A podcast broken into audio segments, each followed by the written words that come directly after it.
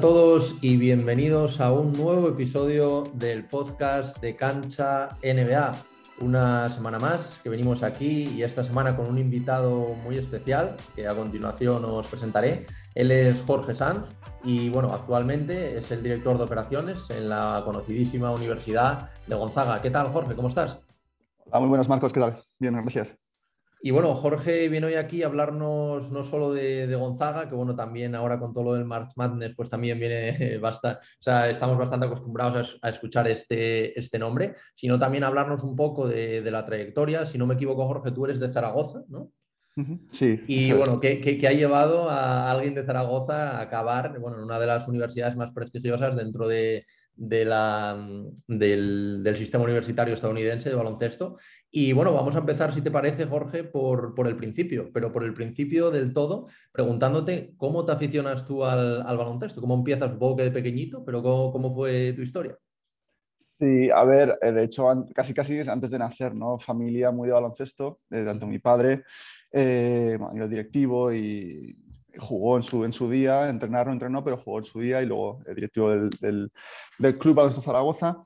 Y luego, pues mi hermano eh, y mi hermana, eh, los dos, eh, pues me llevan 8 y 6 años respectivamente. Y pues bueno, era el típico, típico crío, pues, el, pues el hermano pequeño que está siempre pues, en, la, en, la, en, la, línea de fondo pues con un balón, mientras hermano mayor, hermana mayor, pues van jugando, entrenando y demás. Entonces siempre el, chaval que ronda por el pabellón, pues eso, haciendo lo que puede, ¿no? Y, de ahí pues empecé a jugar un, pues, un poquito en la, en la escuela de baloncesto, Fernando Arcega, luego pues eso, eh, CBZ, eh, eh, hasta, pues, bueno, hasta que vine a Estados Unidos mi último año de, de, high school, de, pues, digamos año junior. Pero bueno, la verdad que pues, base, un 83 no, no llegué a mucho, pero bueno, base más tirador y metedor de vez en cuando. pero bueno, nada, ya de siempre pues, supe bueno, no siempre, pero siempre hay ilusión, siempre hay eh, ganas, ¿no? Pero bueno, llega un momento que vas, vas creciendo, vas madurando y, dices, bueno, pues eh, veo que los que llegan arriba eh, tienen y hacen cosas que, que, yo no soy capaz de hacer o, o, bueno, o, luego no veo la manera de llegar, ¿no? Entonces, bueno, pues nunca, ya a una cierta madurez, nunca pensé que podía dedicarme a jugar a baloncesto. Y en este momento en el que dices que, bueno, coges cierta madurez, te das cuenta que a lo mejor pues no, no va tu camino por jugar, pero que sí puede, puede ser por entrenar.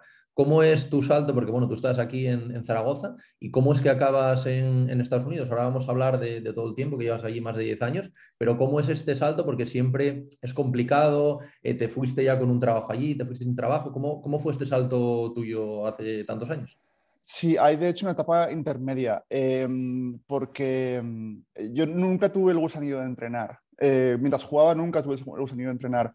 Em, y de hecho, pues bueno, eh, estaba estudiando la carrera y acabé, acabé en Madrid trabajando eh, cuatro o cinco años en los que pues, bueno, dejé de jugar y hice la transición pues como cualquier persona a pie, pues a, en mi caso fue marketing y, y, y, demás, y estuve pues para una multinacional pues casi, eh, casi cinco años, es decir, que, alejado del, del, baloncesto. Y no tenía ninguna, digamos, ninguna, como digo, ninguna aspiración por entrenar y demás. De hecho, apenas había entrenado en España, o no había entrenado en España pero eh, lo que sí que echaba de menos era baloncesto, después de cuatro o cinco años fuera de, baloncesto. Eh, entonces no sabía muy bien eh, cómo reinvolucrarme, pero sí que sabía que, que, quería que mi futuro, pensaba que tenía que estar, pues eso, 50 años trabajando en una oficina, camisa y corbata, no iba, no iba a ser feliz. ¿no? Y entonces ahí fue cuando empecé a replantear un poquito el, el el tema del baloncesto, no ya entrenar, sino, sino pues bueno, cómo volver a, estar alrededor del baloncesto, formar parte del, del, baloncesto. Y entonces em, allí fue donde el hecho de haber eh, jugado un año en Estados Unidos en high school, eh, un poco que pues bueno, a, nivel, a nivel emocional me, me, tiraba y veía eh, entonces em, pues tema March Madness, tema, tema colegial em, aquí en Estados Unidos y, digamos, mi planteamiento fue, em, empecé a pues, mandar eh, emails y ver cómo puedo trabajar pues, desde aquí, ¿no? Eh, pero desde España. Y me daba cuenta pues, lo, que, pues, lo, que, lo que pasa a todo el mundo, que pues, nadie te contesta y es imposible conseguir un trabajo sin experiencia em, eh, y aún con experiencia es muy difícil, pero desde España aquí en Estados Unidos. ¿no? Con lo que lo empecé a hacerlo al revés, ¿no? porque yo, mi, mi, mi, manera de pensar fue la contraria. Fue, eh, eh, necesito una oportunidad, necesito un trabajo. Eh, eh, para empezar, meter el pie, meter la cabeza donde, sea. ¿no?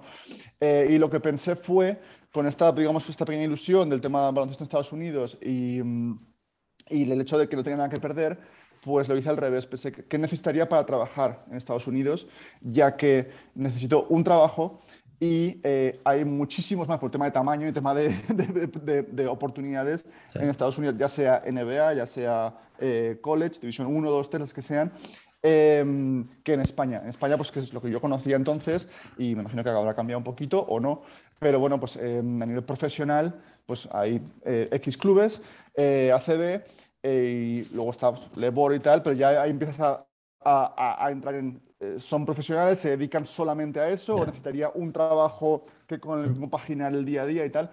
Y lo que quería era centrarme en, en quiero baloncesto y no quiero tener que, entre comillas, y con respeto, mal vivir, ¿no? En cuanto a, a ver cómo, cómo lo consigo, ¿no? A ver cómo, cómo me quería dedicar a ello.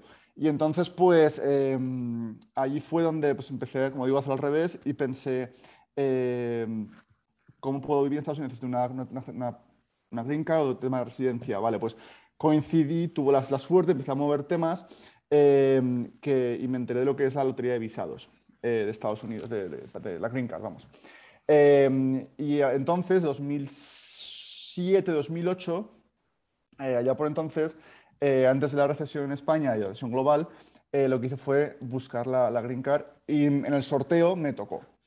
Y ahí eso lo, lo tomé como señal de, ostras, eh, yo hablo mucho de, sueños y aspiraciones y ahora ah, puedo ir a vivir a Estados Unidos, ¿no?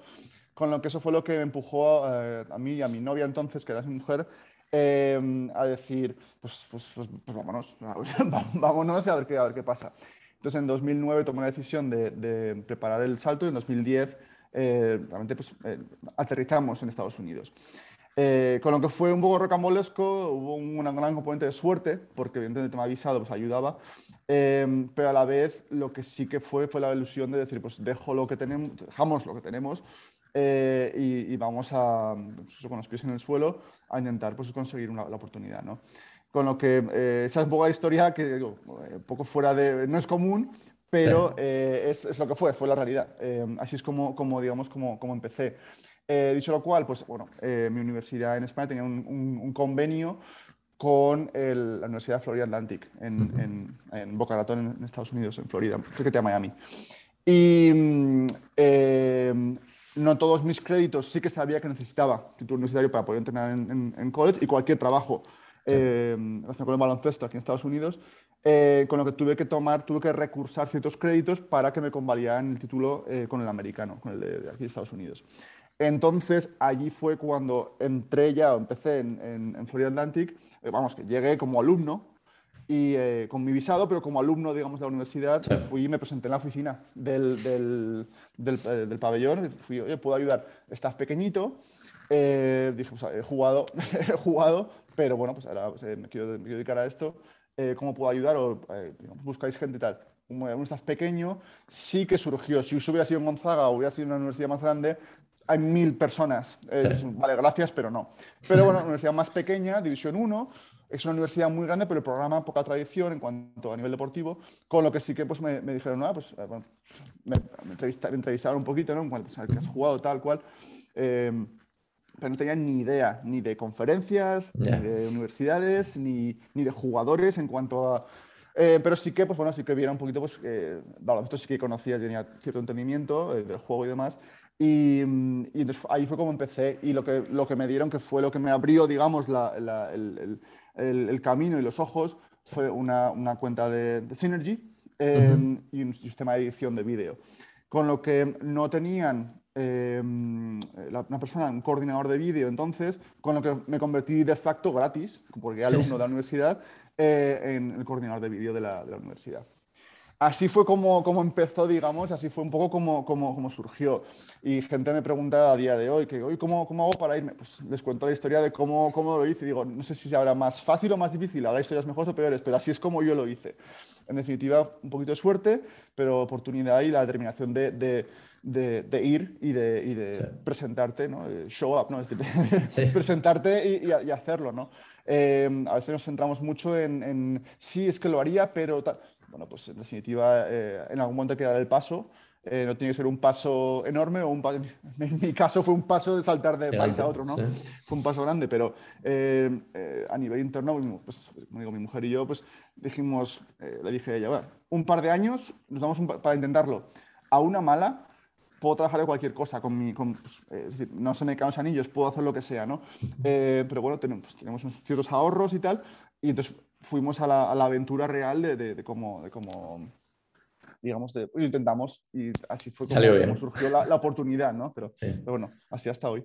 Y bueno, dices que entraste en la Universidad de Florida Atlantic, en la que estuviste, me parece, como unas ocho temporadas, más, más o menos. Y, pero sí que es verdad que desde este primer rol que comentas, un poco de coordinador de vídeo, que ahora también nos explicarás un poquito cómo, qué, es lo, qué es lo que hacías, porque no es lo mismo en una, en una universidad que en otra, eh, pues eh, luego evolucionó a director de operaciones de baloncesto, luego también eh, fuiste assistant coach, me parece. ¿Cómo evolucionó a lo largo de todos estos años tu perfil? Pues em, la primera temporada que encima coincidió que, ganamos la, conferencia, fuimos al, al NIT. Em, em, el rol era, era muy sencillo y lo fui creando yo a mi medida.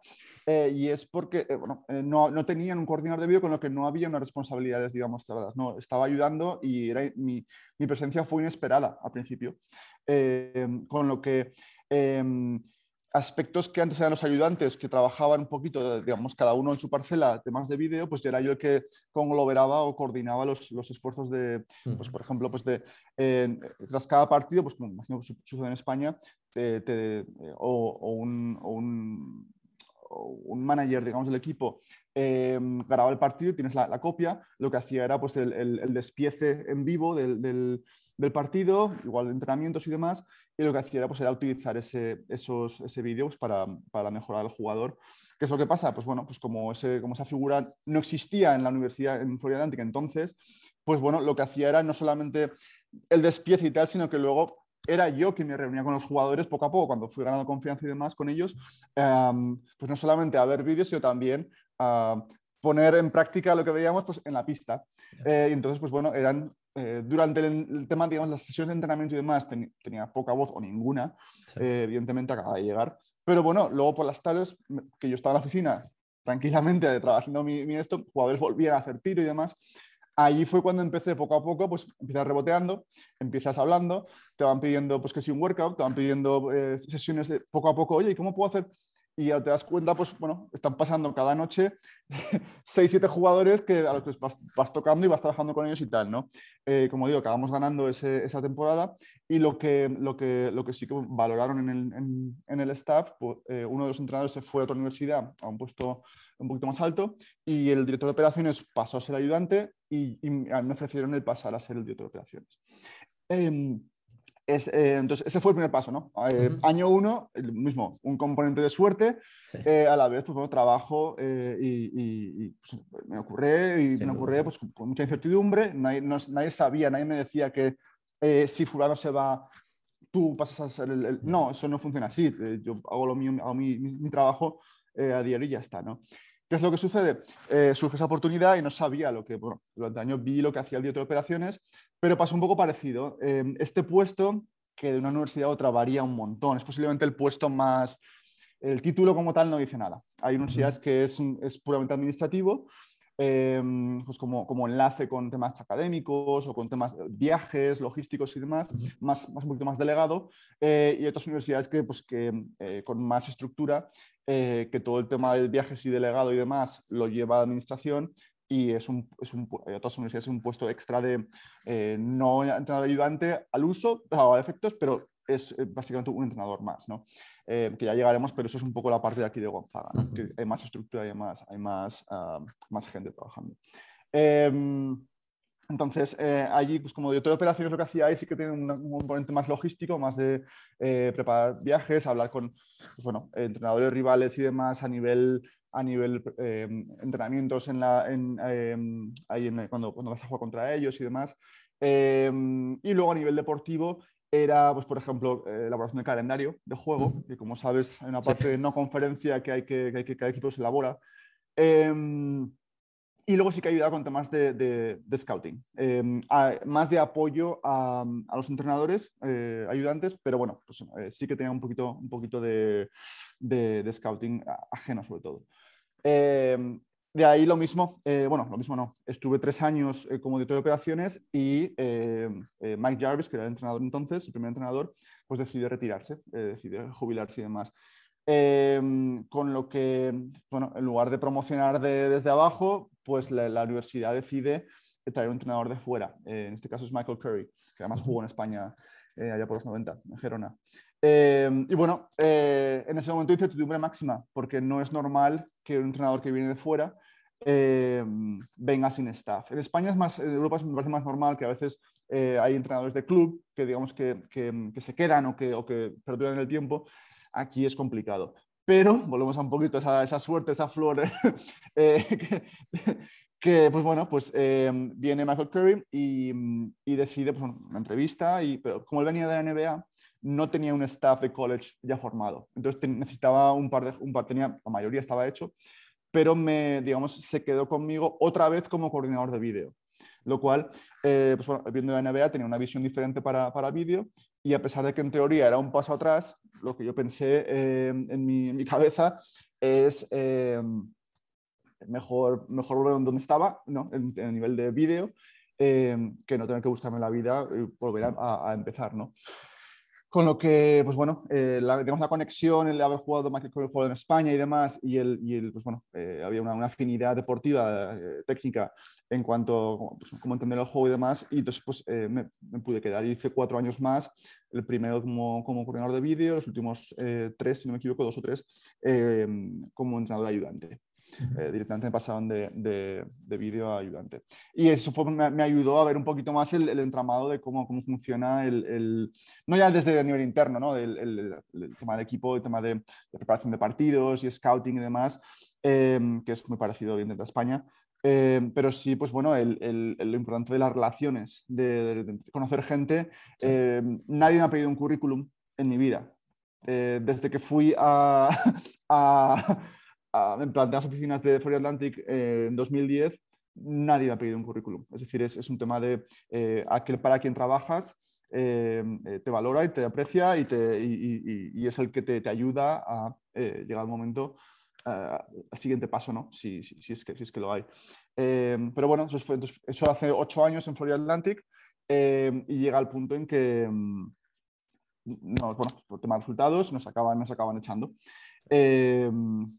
pues bueno, ahí me, me, ahí me planteáis, ahora, ahora, qué, ahora qué, puedo hacer, no, ahora qué hago. Sí que vas viendo en este tiempo, ¿no? Pues cómo, pues cómo funciona el, el gremio eh, y ves que, que pues bueno, hay entrenadores ayudantes de universidades pues que, que están uno o dos años y luego a otra, luego uno o dos años y luego a otra. Eh, dependiendo un poco del, del el devenir y del el ciclo de vida ¿no? de, de, ese staff y de ese proyecto, pues eh, van saltando de un lado a otro, de un, estado a otro, de una universidad a otra, etc. Eh, y eso es algo que me, marcó mucho entonces, porque evidentemente, pues bueno, eh, éramos mi mujer y yo solos, pero mm, no teníamos un tipo de familia, ya tiene parte de familia en, en, Nueva York, pero vamos, en, el día a día no, no, no, ves a nadie, ¿no? Con lo que a pesar de, tener flexibilidad, no quería marearnos, pues eso, un año aquí, dos años allá. Eh, quería cierta, cierta estabilidad porque veía que en ciertos programas la había. Con lo que, eh, evidentemente, son programas que los resultados acompañan, con lo que eh, asumí que hay cierta planificación, hay cierta manera de estructura, cierta manera de trabajar que, em, digamos, conduce a una cierta estabilidad em, también de, los, de los staff, de los grupos técnicos. Em, y eso fue lo que, pues bueno, en ese era 2018, estos ocho años en Fuera Atlántico, y dije, bueno, a ver, ¿cuál, ¿cuál es el siguiente paso? ¿no? ¿Cuál puede ser? Sí que sabía que no quería marearme ni a mí ni a, mi mujer. Eh, y entonces eh, hice lo que hice fue, pues eh, suena tonto, suena, suena muy, muy ingenuo, pero pues bueno, hice, hice una, lo siguiente, una, lista en la que pues dije, bueno, si aunque tenga que volver a casi casi empezar de cero, eh, dónde me gustaría trabajar, cuál es mi... Igual que cuando estaba trabajando en, marketing, ¿no? Dije, a ver, ¿a qué me quiero dedicar? Esto no es lo que... Pues lo mismo, volví al, al, folio en blanco y dije, a ver, ¿dónde me gustaría trabajar? ¿Cuál es mi... No sueño, pero ¿a qué aspiro, no? Y entonces allí fue donde... Donde, pues bueno, llegué pues número uno y Gonzaga. Entonces, bueno, pues dije, vale, Gonzaga, estupendo, esta es, la que quiero, esta es mi, esta es mi ilusión evidentemente tras ocho años ya sabía un poco de, qué pie cogía cada uno, ya sabía un poco de qué, de qué va cada universidad. ¿no? Yo, entonces Gonzaga pues me pues, apreciaba cómo estaban jugando, cómo estaban trabajando. No, eh, entonces, pues, bueno, eh, no tenía, digamos, em, oferta de Gonzaga, pero sí que tenía eh, un contacto en Gonzaga. Em, que había coincidido con él a los años reclutando jugadores, sobre todo internacionales, que es lo que, lo que hacía yo entonces. entonces, pues dije, bueno, ¿conozco a alguien en Gonzaga? Pues, pues sí pues cogí el teléfono y llamé. Y era, Tommy Lloyd, que estaba en en Arizona. Em, y así fue como, oye, nos han echado así, he leído tal, que todo bien, todo bien, vale.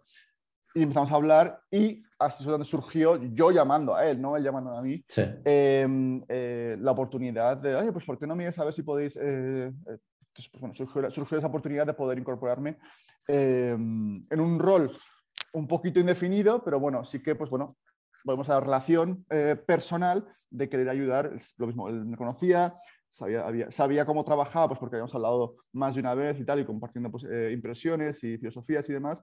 Y así fue pues, un poco cuando eh, en 2018 acabé yendo aquí a Gonzaga y, con la parte del staff. bueno, así es como, desde entonces, ahora son ya cuatro años aquí y también había una evolución interna mía a nivel personal y mía como para, para, el equipo también a nivel colectivo en cuanto a, rol y demás. Así que esa es un poquito la historia, pero no haberte aburrido, pero... No, no, que va, que va. sí, es que, me, me, he quedado también con el, con el hecho de lo de la lista, que al final no llegaste a, bajar a la, ni, siquiera a la segunda universidad. No, no, yo no llega al 2. Y ahora la gente me pregunta, em, es, es, muy común, eh, que no lo comparto, eh, pero es muy común el, el, al acabar cada año el decir, oye, ¿vas a seguir en Gonzaga? ¿Vas a...? Sí. ¿por qué no? sí.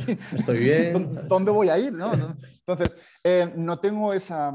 Em, lo cual, en cierta medida, me, me, no es que me preocupe, pero porque tengo aspiraciones, pero no tengo esas, aspiraciones no son necesariamente, no están definidas como para poner en un papel y decir voy a por ello ahora mismo, no voy a, no, simplemente pues bueno, pues eh, hay ideas generales y tal, pero no es una, eh, a nivel programa, a nivel universidad, estoy donde, donde, donde quise estar, que es donde quiero estar, ¿no? Entonces, pues bueno. Eh, todavía no tenemos elaborada esa siguiente lista entonces, ¿no? No, simplemente, no, simplemente en la cabeza. no, y, y, no hay ningún, hay ningún en el, en esto, ni uno ni dos. Sí. Y bueno, hablas de que, de que llegas a Gonzaga, pues bueno, por, por, este tema, también pues un poco como cuando llegaste a, a, la otra universidad, a Florida Atlantic, también picando puertas, al final tienes que llamar tú, al final yo creo que, que esto sí que es algo que en España no tenemos tan interiorizado, quizás parece como que nos sentamos más a esperar a que pasen las cosas más que ir nosotros a por ellas. Y yo creo que, bueno, también por, he hablado con otra, con otra gente que también está en otras universidades y siempre todos tenéis la, la, misma historia un poquito en común de ir a llamar a puertas y, no, y que no pasa nada si en la primera nos dicen que no, pues vamos a la segunda y, y así las cosas al final terminan saliendo bien. Y lo que sí me interesa ahora, una vez que entras en Gonzaga, ya para analizar estas últimas cuatro temporadas eh, que llevas en, la universidad, eh, cuando entras en Gonzaga, eh, ¿cuál es tu rol? También cómo, cómo has ido evolucionando en, tu rol, porque supongo que, que, habrás, habrás avanzado, seguramente cuando entraste ahora no, no estarás haciendo exactamente lo mismo. Y luego, bueno, primero respondemos esto y luego también te quería preguntar un poco también por los jugadores, por cómo se trabaja y cuáles son las diferencias con, con Florida. Sí, a ver, pues ya voy, voy por partes. Lo único, primero, eh, a Gonzaga, más que picar puerta, llegué con una pequeña invitación, digamos. Otra cosa es que, bueno, en realidad, pues lo que hicieron fue crear un, como hay, ciertos recursos, fue crear, el, crear un, un, un, rol para, para, para, llegar, que fue, el rol inicial fue em, desarrollo de jugadores. Es decir, es, es la, en Gonzaga hay dos, dos, aspectos fundamentales de cómo trabajamos, que uno es la cultura de equipo Em, básicamente crear un entorno propicio a, digamos, al éxito, lo que conocemos como, éxito, eh, y dos es el desarrollo de jugadores. Entonces, básicamente es crear un entorno propicio para desarrollar jugadores a mejor ritmo eh, que el resto, ¿no? Y de esa manera, pues crear, crear ese, ese, llegar a esos resultados, ¿no? individuales y colectivos. Pero entonces, pues bueno, la, la, vía por la que entré, digamos, fue la que me, pues, eh, me invitaron a, venir fue más el desarrollo de jugadores. Sí que es cierto que era un, no tenía ni título, es decir, y me, dan igual, siempre me dan igual los, dos títulos, ¿no? Pero en realidad pues es más, em, eh, pues, bueno, no sé, eh, me preguntaba que cuál era, pues en realidad no, no te sé decir cuál, cuál, es mi título, cuál es mi posición, pero eh, esto es lo que hago, ¿no? y era fundamentalmente, pues bueno, durante sesiones, sesiones grupales, entrenamientos, em, pues bueno, menos voz que la que tenía en Florida Atlantic como, como ayudante, evidentemente, pero también pues, bueno, es un, nivel deportivo y un nivel de madurez del programa que evidentemente pues, era consciente que eh, rol número uno es prioridad número uno es no cagarla.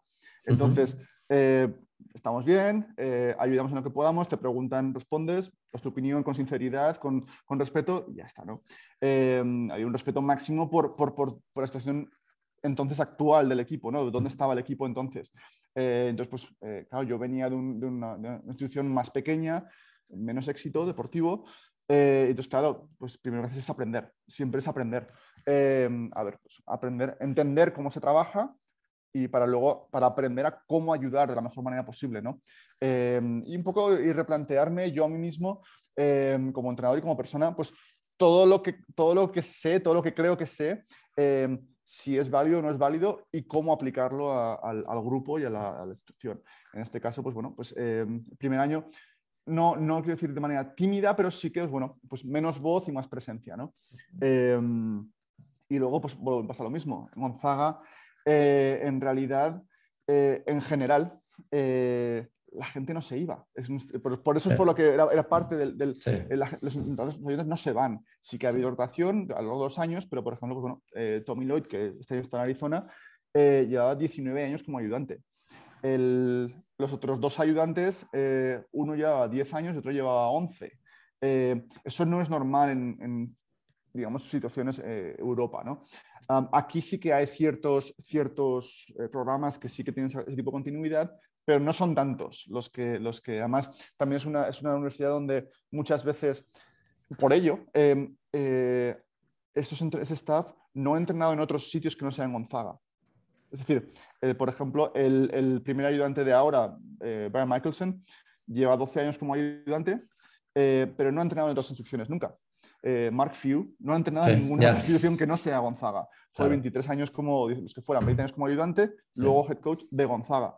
Eh, entonces, pues bueno, es una, es una, cultura de equipo, un, saber hacer muy, es único, eh, que no significa que deseche lo de fuera. Simplemente, pues bueno, se ha dado la, circunstancia de que, de que bueno, eh, germinan todos del, mismo, del mismo exjugadores vuelven, así como en, un rol u otro. Y entonces, pues bueno, eso último, los últimos dos tres años ha cambiado un poquito, ha habido un poquito de, de, de movimiento que fue lo que me permitió a mí hace cuatro años, pues al acabar ese primer año, incorporarme como, como, como, parte del staff, digamos, que más full time o jornada, no, jornada completa, no porque todas sean jornadas completas, pero bueno, un poco más como parte, digamos, oficial del staff, ¿no? Em, y lo mismo, eh, pues, como director de operaciones, em, y que son los últimos tres años he, llevado este rol y también ha, ha, evolucionado bastante hasta el punto, pues bueno, eh, basado, yo diría, si no al 100%, pero vamos, eh, al máximo a nivel, a nivel técnico, a nivel deportivo. Eh, funciones, digamos, eh, fundamentales que llevo, tema de estadística avanzada.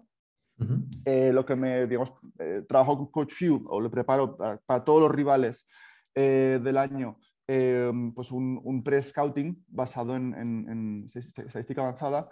digamos que es muy simple, es, es, una hoja por delante y por detrás para que él tenga, digamos, cada, comienzo de semana, los rivales de la semana, digamos, eh, a, nivel, a nivel analítico.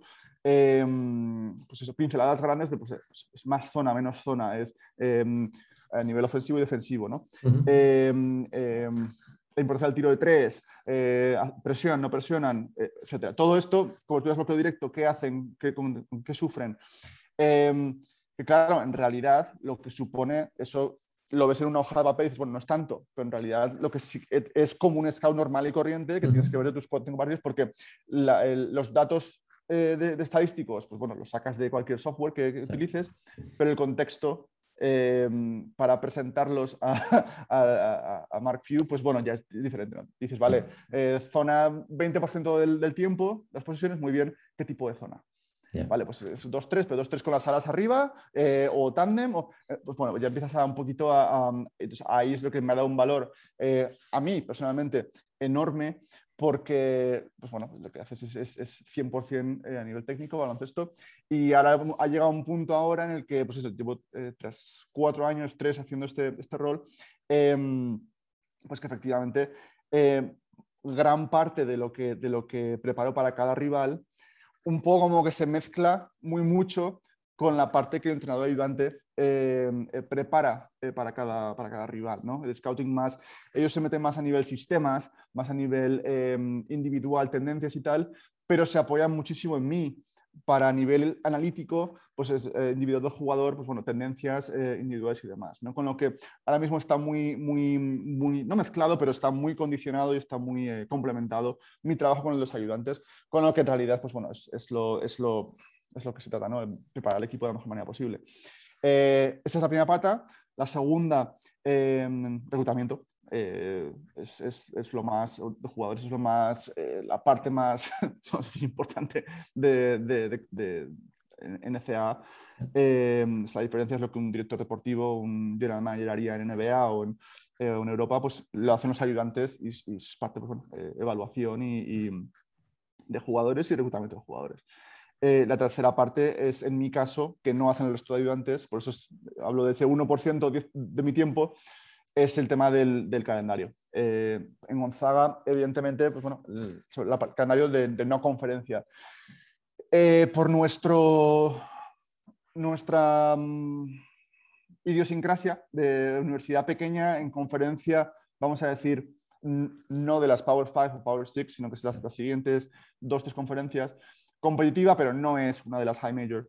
Eh, pues el calendario requiere de, una importancia eh, bestial a la hora de, tenemos digamos que, cargar los partidos eh, importantes eh, contra rivales más, más difíciles a principio de año, en noviembre y diciembre. Y entonces, pues de esa manera pues, hay una cierta, entre comillas, ingeniería en cuanto a pues, análisis de qué equipos van a estar arriba, sobre qué equipos van a estar arriba a final de año. Eh, porque como imagino sabes, cada, cada uno de estos partidos de no conferencia, no ya todos, pero los de no conferencia que tienes capacidad de, de, generar tú mismo, em, pues bueno, tienen un valor dependiendo contra quién juegues, si es en casa, si es fuera y demás, ¿no? Entonces, nuestro, nuestra, mm, los partidos de conferencia de, la WCC quizás son algo más eh, bajos en cuanto a este nivel de, de la dureza en el calendario, con lo que tenemos que generar este, este, esta dureza a priori contra otros equipos. Entonces, bueno, eso, esa, es una parte importante para luego cada año llegar a un punto en el que el récord suele ser bueno, pero luego el, nivel, la calidad de rivales que has jugado también sostiene contra, pues, contra un Baylor, contra un eh, Wisconsin, es decir, cualquier equipo de, eh, de, de, un Power 5, de, de High Major. Y al final, pues bueno, cuando empezáis la temporada, obviamente, pues vamos eh, paso a paso, pero al final todo el mundo está pensando en el March Madness, que bueno, el de, este año acaba de acabar eh, hace poquito. Para los que simplemente como yo lo hayamos visto por, por televisión, que no hayamos podido vivirlo ahí in situ, lo que significa, ¿Qué significa para las universidades, para Gonzaga, el March Madness? Y cuéntanos tus experiencias. Bueno, la verdad que tienes experiencias como la del, año pasado, bastante, bastante top, salvo bueno, lo aburrido en la final, pero bueno, hasta llegar ahí un, paso inmaculado hasta, hasta la final. Eh, cuéntanos un poquito cómo es esto. También, ¿qué pensaste tú cuando lo jugaste por primera vez con Gonzaga? ¿Cómo fueron tus sensaciones? Em, es, es, es, brutal, o sea, es, la, es, el pabellón, está en la, en la, cancha momentos antes de un partido de, torneo NCAA, es, es diferente, la energía es, es diferente. Eh, porque en ese momento da igual cuál es tu récord, da igual si estás imbatido o no, da igual si en ese momento todo equipo está imbatido en ese momento. Entonces, y, y, o acabas imbatido o te vas a casa. Esa es la, a nivel esencial, esa es la, el, solamente el, el, campeón va a acabar imbatido, ¿no? Eh, entonces, pues bueno, pues es, es, es todo o nada y eso es, es palpable. Eh, pero bueno, eh, sí que es cierto que, que, que, con toda esa energía que hay generada en el pabellón y, y, sobre todo conforme vas avanzando las, las rondas, o sea, yo me, me me sentía, antes de empezar el partido, antes del, del salto inicial, eh, pues sonriendo, ¿no? Es decir, esto que dices, eh, estás, hay tensión en cuanto a preparación y tal y cual, y, pero es más decir, eh, estás disfrutando ¿no? el, el, el momento porque, no sé, tiendo a no, a no sobre...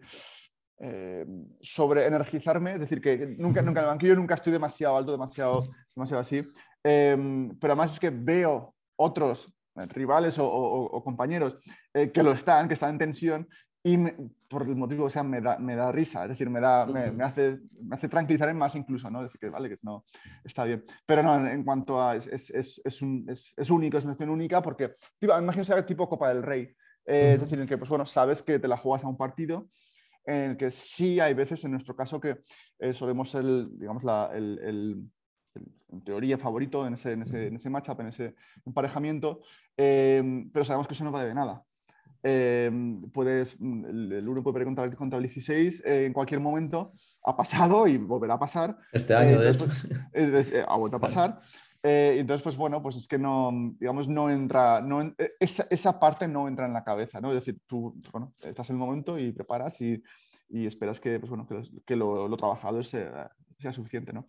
Pero, mm, pero no, la verdad que sobre todo el año pasado, y el año pasado la Final Four como, eh, que, fue, que fue bestial, pero estamos en una burbuja. el tema COVID era... Entonces, claro, eh, seguía siendo impresionante y jugas en, estamos jugando en Indianapolis en el estadio de fútbol de los Colts fútbol americano. Eh, lo que pasa que el, la, la, capacidad eh, estaba limitada por tema, el aforo estaba limitado por tema de COVID y distanciamiento y tal, con lo que sí, igual había pues 30.000 personas, pero en un estadio que caben 100.000, con lo que entonces eh, eh, había mucho ruido, pero estoy seguro pues, bueno, que este año, por ejemplo, eh, Nueva Orleans habría sido un poco diferente, ¿no? Simplemente pues, porque pues, hay más gente y, es, y pues, bueno, no, hay, no, había limitaciones tipo de COVID.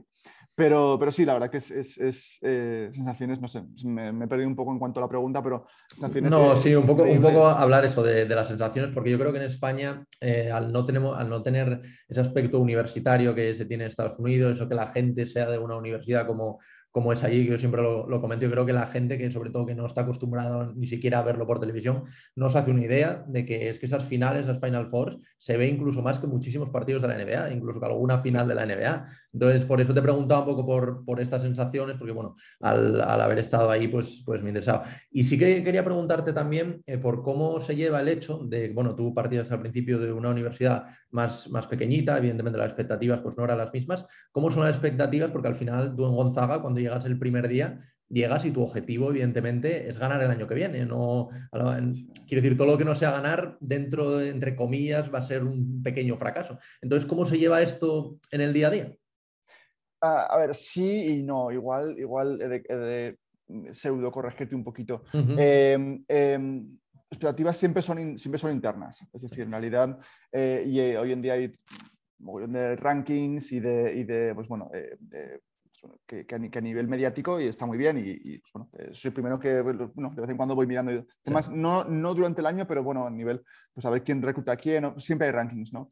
Eh, dicho lo cual somos conscientes que, que, ganar es muy difícil no ya ganarlo todo sino que ganar un partido concreto es difícil que el otro equipo también prepara y que en universidades programas como hay muchos, pero como el nuestro, por ejemplo, de un año a otro, eh, bueno, son chavales de 18 a 22 años generalmente, eh, en el que puedes planificar que tienes este, este chico para los próximos 3-4 años, pero eh, su crecimiento es, en ese año es, es, tal que va a la NBA o que decide ir profesional a Europa, donde sea. generalmente NBA, donde tiene más sentido el ir con lo que tu planificación a medio plazo, de decir, tengo estos, estos chicos, 3, 4 años, pues es que igual no. Y eso te puede cambiar el planteamiento del equipo, no a nivel técnico, a nivel, igual cambian dos jugadores, pero a nivel roles, a nivel, pues bueno, igual el resto de los que vienen detrás no están preparados para asumir ciertos roles todavía. Eh, pues bueno, o la composición del equipo del año pasado eh, eh, dotaba al equipo de unas habilidades y un estilo de juego que el año que viene no, es, no, es, el mismo. Eh, uh -huh. Sigue habiendo mucho talento, pero simplemente no es el mismo estilo. Bueno, tenemos que sentarnos y repensar un poco, replantear cómo, cuál, es la mejor manera de sacar el máximo partido del equipo, de la plantilla que tenemos para el año que viene. Em, entonces, pues bueno, somos conscientes que primero que no es fácil el, el ganar, el ganar, el, eh, tenemos la suerte, pues que tenemos un, un, sistema y una manera de hacer las cosas, esa cultura de equipo que hablábamos y tal, que hemos tenido, no, no suerte, pero eh, mimbres necesarios para que con su desarrollo año a año van, digamos, ocupando esos roles que, quedan abiertos, ¿no? Vía, vía reclutamiento de jugadores freshmen o simplemente el desarrollo de esos jugadores de primer a segundo año, etc. Em, me acuerdo perfectamente el, el, año que fue el año COVID y no hubo torneo en NCAA, pero en 2019, que llegamos al, mi primer año aquí, que llegamos al, Elite Eight, perdimos contra Texas Tech. Eh, pues ese año Gonzaga eh, teníamos eh, tres jugadores, cuatro, tres, jugadores en, Rui Hachimura. Teníamos a, Brandon Clark, ahora está con, bueno, Rui está con Washington, Brandon Clark está ahora con, con Memphis. teníamos a eh, Killian Tilly, que ahora está en Memphis, pero bueno, Killian volvió. Eh, y Corey Kisper, que ahora está en Washington también. Pero bueno, ese equipo de Elite Eight, eh, la sensación era que teníamos equipo para ganarlo todo y efectivamente a posteriori teníamos un equipo, un equipo muy, muy maduro, muy mayor, varios jugadores de, de, cuarto año o incluso de quinto año, ya sea por redshirt o por, o por transfer. Em, y bueno, pues llegamos el Elite que está, que está muy bien, que está muy bien. Es difícil, es difícil. si, miras, si, miras, el, histórico, es, es, muy difícil repetir, no ya hablo de, de, Final Four a Final Four, es, que, es que no pasa, eh, pero repetir de Sweet 16 a Sweet 16 o de Elite 8 a Elite, es decir, de, de los, del top 16 o del top 8 año a año. Pues el llevar siete seguidos en el top 16, eh, creo que, que eh, por parte de Gonzaga, Em, no es un tema ya solamente de jugadores, porque esos jugadores, cuando llevas siete años seguidos en el top 16, casi tienes dos rotaciones completas, es decir, cuatro años. Eh, el jugador que estaba eh, hoy salido de Gonzaga, hace ocho años estaba en high school, estaba en middle school, no sé qué estaba en high school, ¿no? Entonces, pues bueno, em, esa evolución dice mucho de, cómo planteamos el, día a día y el proceso. Pero si, si iba ese año 2019 es porque nos daban por reconstrucción absoluta.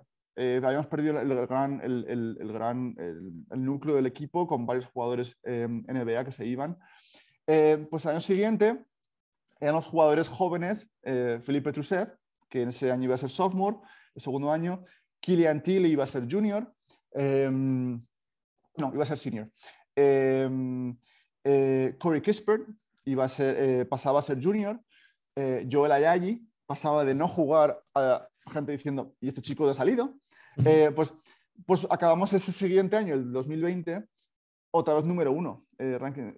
¿Para clasifica? Para nada. Pero sí simplemente decir que, pues, bueno, que, las expectativas nuestras siempre son de eh, olvidémonos de dónde se supone que debemos estar o dónde dicen que tenemos que estar, centrémonos en, sacar el máximo como entrenadores de lo que tenemos y como jugadores nosotros mismos.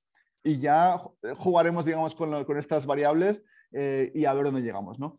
Eh, pues bueno, pues eh, ese, es el, ese, digamos, es el enfoque. Eh, no tanto a nivel objetivo, siempre es, siempre es ganar el campeonato, pero es que es, es, complicado. sí, sí, no, sin, duda. Entonces, pues bueno, ahí es donde el día a día se, parece, bueno, se parece mucho este año a hace cuatro años ¿no? que, que vine. Pues siempre...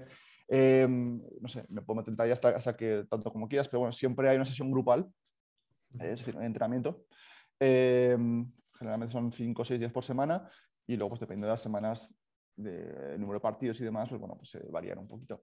Pero luego lo que sí que hacemos es que, pues bueno, eh, no es, no es, no es secreto, pero siempre hay una sesión de gimnasio, ya no musculación necesariamente, pero movilidad o prevención de, lesiones y demás. Y luego hay siempre, siempre una sesión extra, pues ya sea tenificación eh, individual, tiro, eh, vídeo, eh, dependiendo de pues, un poquito como hablamos de piernas, ¿no? Pero siempre hay ese, ese, ese toque extra de, eh, pues bueno, volver que el jugador vuelva una vez más. Eh, y eso da igual quién, quién, quién es. Si es Rui Hachimura, que va a salir, sabemos que va, a salir elegido donde sea, o Chet Homeland, que pues, bueno, es freshman y sabemos que va a ser top, lo que sea. Eh, bueno, pues esa, esa, rutina, esos hábitos, sí que tratamos de, desde el primer día de instaurarlos y decir, no vamos a machacar las piernas hasta, hasta no poder más, pero sí que hay que trabajar. Eh, y así es como lo vamos a hacer. ¿no? Y bueno, ahora hablabas de un montón de, nombres míticos ya, de, bueno, de Hachimura que está en la NBA, también Cory Kisper. Y luego, a mí, yo sí que te quería preguntar, tanto por Jalen Sachs el, año pasado y su, papel, un poco, me digas que, era entrenar todos los días con, con Jalen Sachs. Y bueno, y sobre todo, pues ese unicornio del que acabas de comentar ahora, del que todo el mundo está hablando, que vamos, proyecta top 3 seguro del próximo draft, como es Chet Holmer. ¿Cómo, ¿Cómo, es trabajar con estos dos? Evidentemente son jugadores súper diferentes, pero al ser tan diferenciales, ¿cómo es trabajar con este tipo de jugadores, con esta calidad que ya prácticamente es el primer día lo ves y ves que van a ser diferenciales? A ver, es eh, primero que los dos son, son unos, tipos, eh, son encantadores. A día de hoy, con Jalen, pues es escribirte y, contesta y demás, siempre es, es, una pasada. Con Chet, pues, eh, que sigue por aquí, pues es, es, lo mismo. Son, son, son chavales que apasionados por el baloncesto, pues bueno, pues son niños, son, niños. Me acuerdo, Chet em, su manera de, pues un poco de apaciguar un poco la, pues un poquito de ansiedad, un poquito de... es coger un balón, no ya entrenar, que, hay que sacarlo de la pista, pero eh, típico chaval que está pues, tirando canasta em, haciendo tiempo, ¿no? Eh, pues él es, pues, es, ese niño. Em, y como freshman, ellos dos y cualquier otro freshman, quizás con menos nombre y tal, em, son chicos que no saben lo que no saben todavía no son conscientes de lo que no saben. Eh, mucho de lo que hacen es, a nivel instinto. Es, está entrenado, está trabajado eh, en, su etapa de high school y tal, em, pero, pero no saben necesariamente cómo aplicar aquello que, que hacen mejor. ¿no? Y entonces, pues bueno, llegan a, un, entorno como el de, el de, el de college, el baloncesto de college, y, y entonces es, por primera vez empiezan a, a, enfrentarse a scouting rival a, tendencias que quizás en, en edad de high school eh, no pasa nada porque no, digamos, no las pillan tan, tan o, incluso las pillan, no tienen la capacidad técnica o, física del rival para pararlas, pues aquí ya sí, ¿no? Entonces, pues em, em, son, pues bueno, se enfrentan a eh, nuevas, nuevos aprendizajes pues de, cómo enfrentar, cómo preparar, crear hábitos para que les, sirvan no solamente en los siete meses que están en Gonzaga, ¿no? porque ellos, dos, eh, estuvo, estuvo en Gonzaga, eh, pues vino en vino julio así, en abril estaba fuera, está preparando ya el draft. Entonces, claro, son siete meses em, y, ha vuelto em, a visitarnos y tal, y es genial. Y Chet parecido. jugó el Mundial el año pasado, el 19 con Estados Unidos, con lo que se incorporó en agosto y es que está aquí, pero se va en un par de semanas. Eh, ya lo mismo, ¿no? Pues para empezar a trabajar, preparar el, draft y demás. Con lo que em, estos casos son, son, más, son, más, son diferentes porque son cortos. Em, y, lo sabemos, eh, lo mismo, eh, parte del trabajo con, con, Chet y con todos en Gonzaga, pero sobre todo con, con este tipo de jugadores, es también a nivel mental. Em, es por el hecho de, por ejemplo, de espero no compartir demasiado, pero bueno, pues con Cher de decir, oye, la, la, presunción es que vas a salir en el top 3. O, ¿y, qué pasa si sales en el número 6 en lugar del 1 o 3? Pues nada, en realidad nada. A nivel económico eh, varía un poquito, pero en realidad a nivel, a nivel preparación, a nivel em, em, pues el, el, enfoque ¿no? de tu carrera personal, en realidad no cambia nada va a cambiar qué equipo te elige, pero eso no está dentro de tu, de tu, de tu control, ¿no? Con lo que esa, esa, ese, ese, enfoque mental es el que trabajamos, con, sobre todo con estos que, eh, sobre todo hoy en día, que, que tantas redes sociales y cualquier cosa que ellos hagan, a, mí, a nadie le importa lo que yo haga, ¿no? Pero cosas que estos chicos hacen, pues claro, está todo, todo al, el punto de mira de todo el mundo. Eh, es como, pues, controla lo que esté en tus manos y el resto, pues, eh, tu preparación, tu, tu, eh, tu, actitud y el resto ya, ya digamos, tu esfuerzo, tu de actitud. Eh, el resto ya, ya veremos a ver, deja que se, que se desarrolle, ya deja que, que, caiga donde tenga que caer, ¿no? Entonces, pues bueno, esa es la parte diferencial con, con gente como, como estos.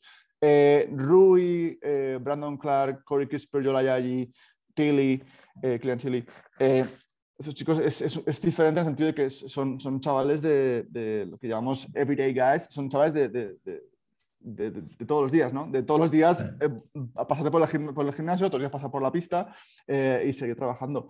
Eh, Corey Kisper no era, no era, al entrar en Gonzaga no era jugador de NBA, proyectado jugador NBA.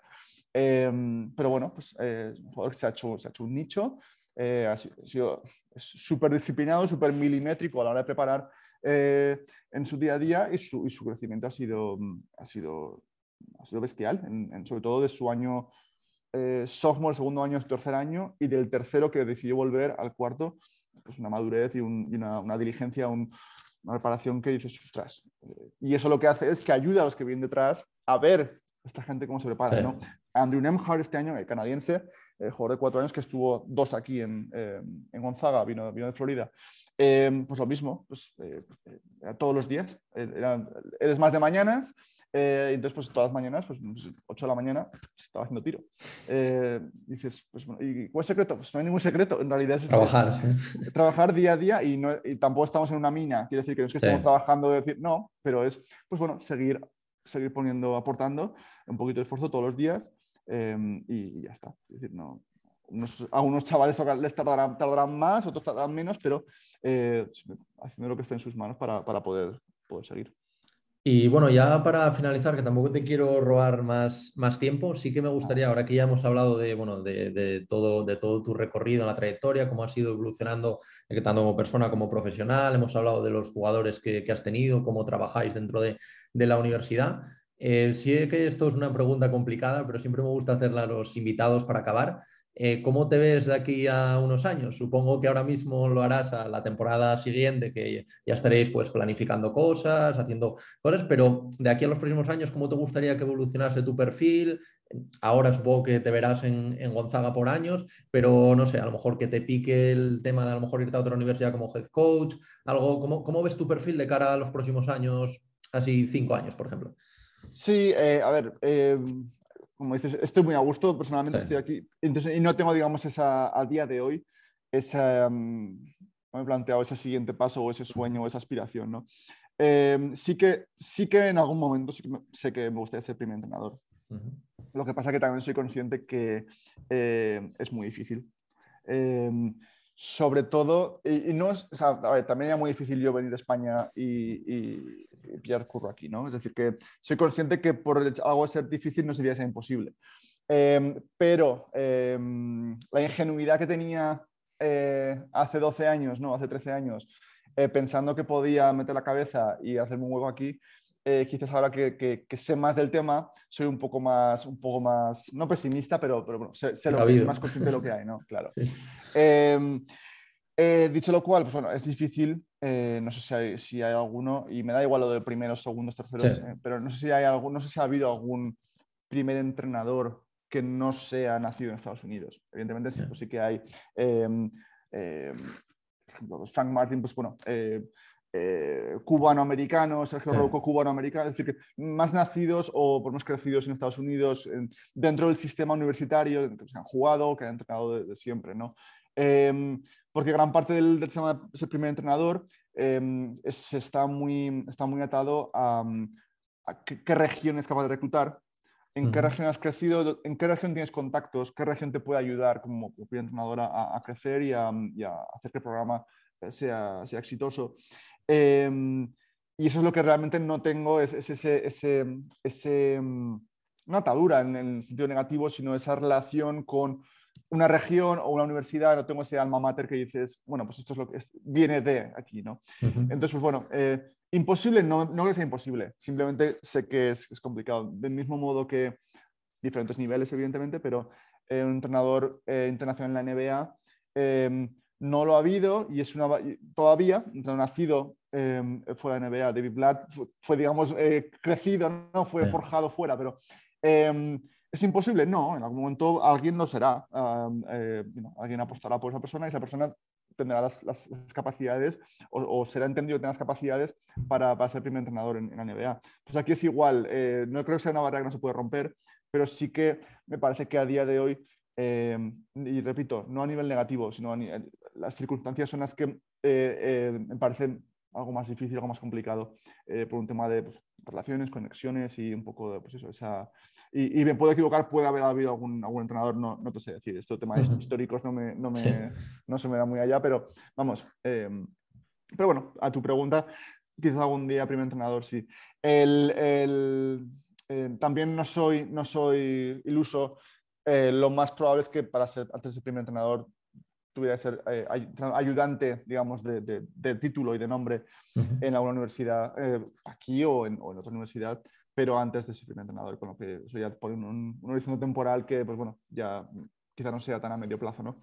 Pero, pero bueno, bien. El tema es que con Gonzaga el, el coste de oportunidad es tan, es tan alto. Eh, quería estar aquí, quiero estar aquí, entonces, pues bueno, plantearte, plantearte, no ir a otros sitios, sino plantearte dejar eh, Gonzaga, eh, no ya por un tema de confort, sino por un tema de, que entiendo que, eh, y, de alguna manera soy consciente de lo, de lo, de lo bien que, estoy aquí.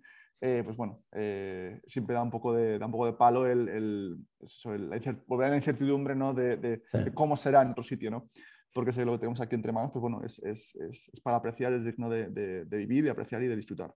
Así que bueno, pues nada, oye Jorge, desearte la mayor de las suertes en las siguientes temporadas, con tu proyecto un poquito más a, largo plazo, llegar a ser head coach. Y nada, oye, muchísimas gracias por haberte pasado por, el podcast. La verdad que me ha parecido una charla súper interesante, súper entretenida. La verdad que nos ha explicado, yo creo, a la perfección y creo que le va a gustar mucho a, a los, a los que nos escuchan, eh, pues todo el tema de cómo funcionan las, las, distintas universidades, que a veces sí que es verdad que conocemos un poquito más la NBA, pero la liga universitaria se nos escapa un poco más y yo creo que traer a profesionales encima del calado que, ya llevas tú con todos los años que llevas ahí, pues creo que es muy, muy interesante.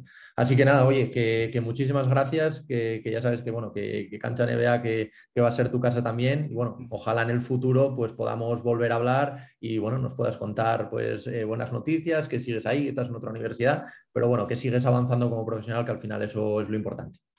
Muy bien. Pues gracias a, ti, Marcos, a vosotros, Cancha NBA, pero vamos, lo que queráis, necesitéis, aquí, aquí me tenéis. Perfecto, pues nada, eh, Jorge, un fuerte abrazo. Venga, gracias. Hasta luego.